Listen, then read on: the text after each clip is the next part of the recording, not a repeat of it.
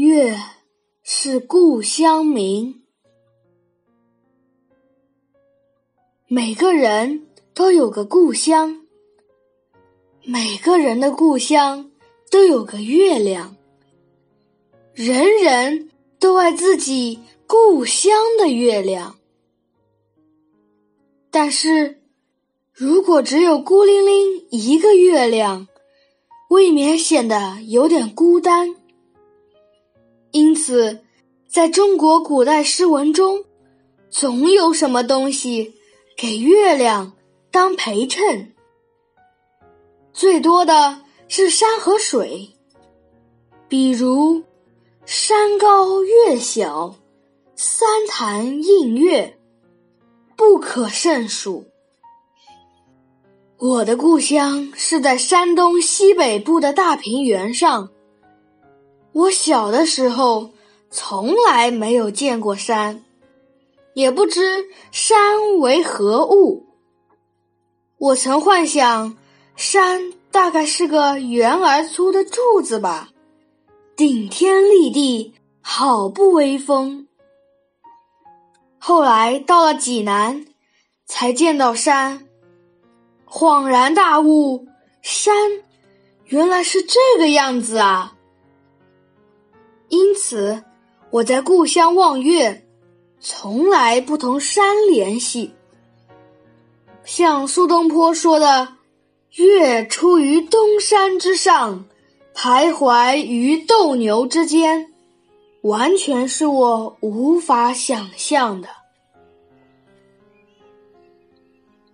至于水，我故乡的小村子里却到处都是。几个大苇坑占了村子面积的一多半，在我这个小孩子眼中，虽不能像洞庭湖八月湖水平那样有气派，但也颇有烟波浩渺之势。到了夏天，黄昏后，我躺在坑院场边的地上。数天上的星星，有时候在古柳下面点起篝火，然后上树一摇，成群的知了飞落下来，比白天用嚼烂的麦粒去粘要容易得多。我天天晚上乐此不疲，天天盼望黄昏早早来临。到了更晚的时候，我走到坑边，抬头看到晴空一轮明月，清光四溢，与水里的那个月亮相映成趣。我当时虽然还不懂什么叫诗性，可觉得心中油然有什么东西在萌动。有时候在坑边玩很久，才回家睡觉。在梦中，见到两个月亮叠在一起，清光更加晶莹澄澈。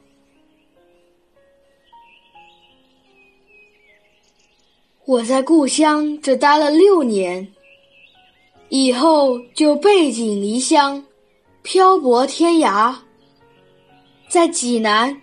住了十多年，在北京度过四年，又回到济南待了一年，然后在欧洲住了近十一年，又回到北京，到现在已经四十多年了。在这期间，我曾到过将近三十个国家。看到过许许多多的月亮，在风光旖旎的瑞士莱芒湖上，在无边无垠的非洲大沙漠中，在碧波万顷的大海中，在巍峨雄奇的高山上，我都看到过月亮。这些月亮应该说都是美妙绝伦的。我都非常喜欢，但是看到它们，我立刻就会想到故乡苇坑上面和水中的那个小月亮。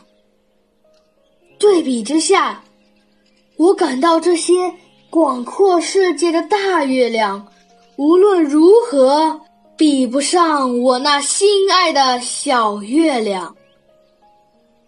不管我离开故乡多远，我的心立刻就飞回去了。我的小月亮，我永远忘不掉你。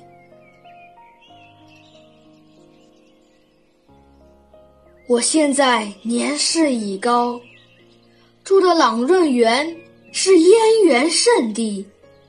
夸大一点说，此地有茂林修竹，绿水环流，还有几座土山点缀其间，风光无疑是绝妙的。每逢望夜，一轮当空，月亮。闪耀于碧波之上，上下空门，一碧数顷，荷香远溢，宿鸟幽鸣，真不能不说是赏月圣地。荷塘月色的奇景就在我的窗外，然而每逢这样的良辰美景。我想到的，却仍然是故乡苇坑里的那个平凡的小月亮。月是故乡明。我什么时候能够再看到故乡的月亮啊？